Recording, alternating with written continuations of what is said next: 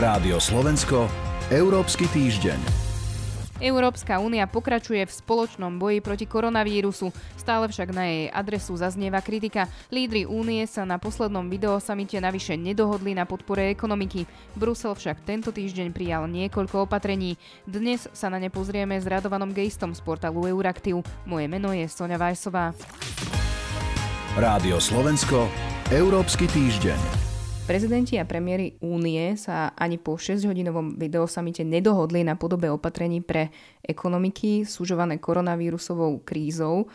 Pán Geist, čo bolo v hre a prečo sa nepodarilo dohodnúť na spoločnom postupe? Ten summit mal ako keby dve časti. Jedno bolo schválenie vecí, ktoré už viac menej bolo zrejme, že ich schvália a to sa týkalo suspendovania rozpočtových pravidiel a niektorých z tých investičných návrhov Európskej komisie. A potom tam boli dve veľmi zložité otázky, politicky zložité. Jedno bolo použitie eurovalu na nejaké formy požičiek pre krajiny, ktoré sú najviac postihnuté problémami spôsobenými epidémiou koronavírusu a druhou otázkou bolo vydávanie spoločných dlhopisov eurozóny. Je jasné, že aj jedna, aj druhá vec je veľmi citlivá a nakoniec sa nenašla zhoda ani, ani v jednej z nich, alebo úplná zhoda ani v jednej z nich, zatiaľ čo pri hrovale je aspoň, aspoň panuje zhoda na tom, že má byť použitý a hľadajú sa podmienky, za akých má byť použitý. V prípade spoločných dlhopisov tá reakcia Holandska najmä, ale aj ďalších krajín bola možno až nečakane odmietavá, nečakane vzhľadom na vážnosť situácie. Čiže nebolo to iba Taliansko, ktoré kritizovalo tie opatrenia? Taliansko má problém s tým, že ak by,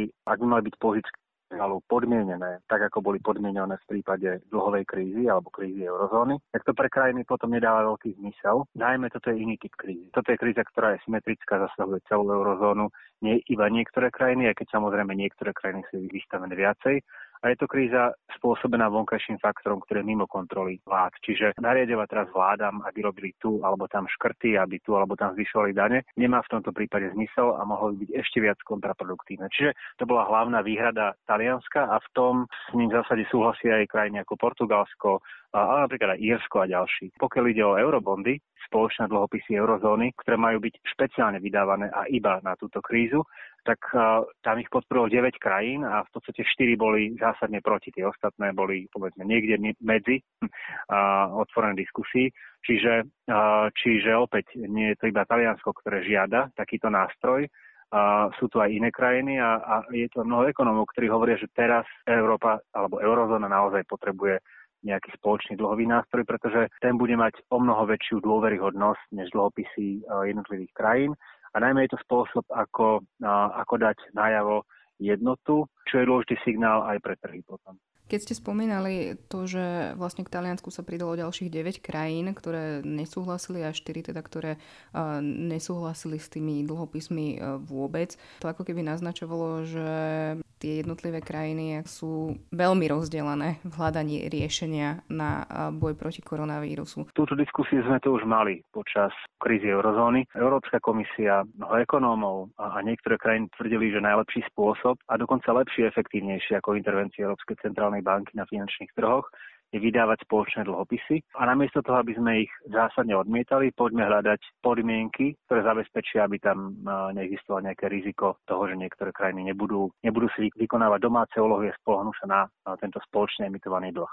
Čiže dnes tu máme opäť túto diskusiu a znova sú to viac menej tie isté krajiny, ktoré stoja proti, to znamená najmä severské krajiny, ako je Holandsko a Fínsko, Nemecko, a, to je asi najzásadnejšie, no a potom Rakúsko. A tuto podľa mňa kľúčovú úlohu zohráva Nemecko a Angela Merkelová, zatiaľ čo v prípade krízy v eurozóne aj pod vplyvom svojho ministra financií, ktorý už dnes nie je ministrom financií, Wolfgang Schäuble odmietla akýkoľvek spoločný dlh, dnes ho síce odmieta, ale predsa len zdá sa, že Nemecko je trošku viac otvorené diskusii ako napríklad Holandsko.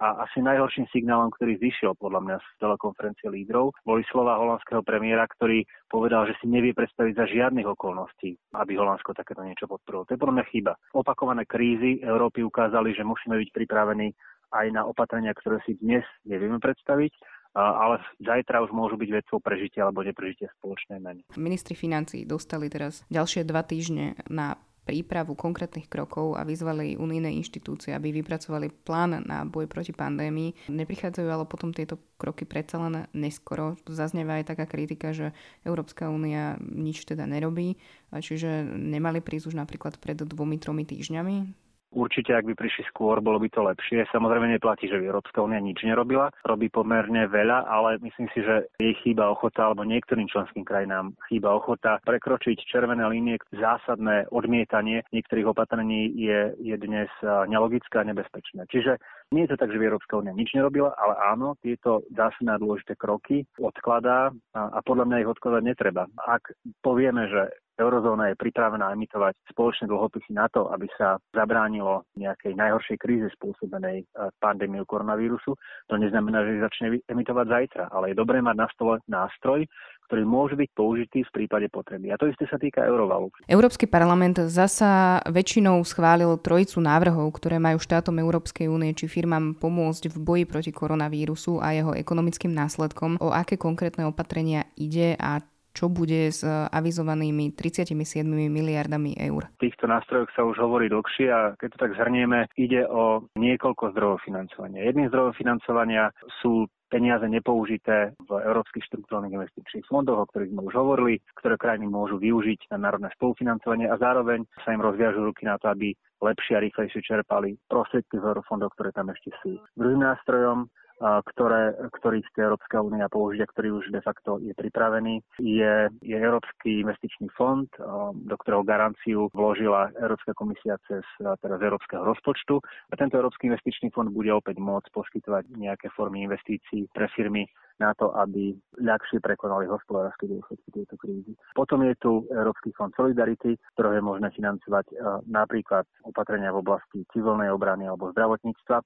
Čiže je tu niekoľko takýchto iniciatív, ktoré spolu dokopy sú menšie ako to, čo dokážu financovať členské krajiny zo svojich vlastných rozpočtov. Dôležité ale je, že sme ich schopní použiť aj v krajinách, ktoré potrebujú prostriedky rýchlo a ktoré možno majú dnes horšiu alebo ťažšiu rozpočtovú situáciu. V dnešnom rozhovore hovoríme najmä o finančných zdrojoch a o tom, ako teda bojovať proti koronavírusu prostredníctvom peňazí, ale na stole vlastne v Európskej únie je aj otázka zatvárania hraníc. Európska komisia sa nejakým spôsobom už vzdala snahy presvedčiť krajiny o uvoľnení režimu na vnútorných hraniciach a Brusel vlastne bude iba sledovať, či tie kontroly zodpovedajú prijatým odporúčaniam. Francúzsky prezident Emmanuel Macron v tejto súvislosti počas videosamitu povedal, že aktuálne vidíme smrť Schengenu. Vnímate to aj vy takto? Tie slova smrť Schengenu sú viac emotívne ako úplne presné, nevystihujú tú situáciu. Asi nie sme v situácii, kedy ak by hrozba pandémie pominula, krajiny neboli ochotné alebo, alebo schopné opäť otvoriť hranice. Dnes Schengen de facto nefunguje, je suspendovaný. Na mnohých vnútorných hraniciach sú kontroly. Tovar sa ťažšie dostáva cez tieto vnútorné hranice, čím je obmedzený jednotný trh, ktorý je mm, asi jedným z najväčších plusov európskej integrácie alebo najdôležitejších plusov. Z tohto pohľadu má Európska únia problém. Myslím si, že to treba rozdeliť do dvoch častí. Jednou časťou je voľný pohyb osôb. Ak chceme zastaviť pandémiu, nejaké typy obmedzení voľného pohybu osôb sú pravdepodobne dôležité a to si v zásade uvedomuje aj Európska komisia. A to nie len v krajinách, ktoré sú najviac postihnuté, ale aj v iných krajinách, pretože takto zabránime aby, tomu, aby z nich napríklad pandémia náhodou prepukla alebo ju môžeme spomaliť, oddialiť, proste získať čas na to, aby sa na ňu lepšie pripravili. Druhou vecou je voľný pohyb tovarov, ten je vážnejší problém. Európska komisia dala odporúčania, ako majú krajiny postupovať tak, aby napríklad nevznikali dlhé kolóny kamionov na vnútorných hraniciach. Mali by vzniknúť tzv. zelené pruhy. Áno, zelené pruhy plus skrátenie kontrol alebo obmedzenie na nevyhnutné minimum. Len ako ste povedali, je to na členských krajinách, či a akým spôsobom sa rozhodnú tieto opatrenia implementovať. Zať zatiaľ im nehrozí nejaký postih za to, ak ich neimplementujú, pretože používajú niečo, na čo Schengen pamätá, alebo šengenské pravidla pamätajú a to je možná suspendácia voľného pohybu, možné suspendovanie voľného pohybu v prípade nejakej krízovej situácie. A dnes sme v krízovej situácii. Na druhej strane si ale myslím, že ekonomicky je pre všetky krajiny Európskej únie dôležité, aby aspoň tovar dokázal prechádzať cez vnútorné hranice čo najrýchlejšie, najvoľnejšie a preto budú hľadať spôsob, ako možno po odznení prvých náporov krízy postupne tok tovaru uvoľňovať. A Európska komisia v tomto smere vlastne aj plánuje koordinovať eh, nejakú takú východiskovú stratégiu z karantén alebo z toho uzatvárania hraníc. Je to jedna z úlohy, eh, alebo jedna z úloh, ktorú dostala Európska komisia, pripraviť nejakú exit stratégiu. Oblasť, nazvime to civilnej obrany zdravotníctva, je v kompetenciách členských krajín, čiže komisia môže maximálne tak navrhnúť, koordinovať a poskytovať informácie, ale aj to bude lepšie, než ak krajiny konajú samostatne, napríklad bez toho, aby informovali svojich susedov, čím vzniká potom na hraniciach samozrejme chaos. A, a hlavne je to veľmi zlý signál, pretože kolóny na hraniciach sú asi najvýraznejším znakom toho, alebo najviditeľnejším znakom toho, že Európa, Európska únia je vo vážnom probléme. Toľko Radovan Geist z portálu Euraktiv. Ďakujem vám za rozhovor. Ďakujem, do počutia. Európsky týždeň je na konci. Pripravil ho portál Euraktiv a Sonja Vajsová. Rádio Slovensko, Európsky týždeň.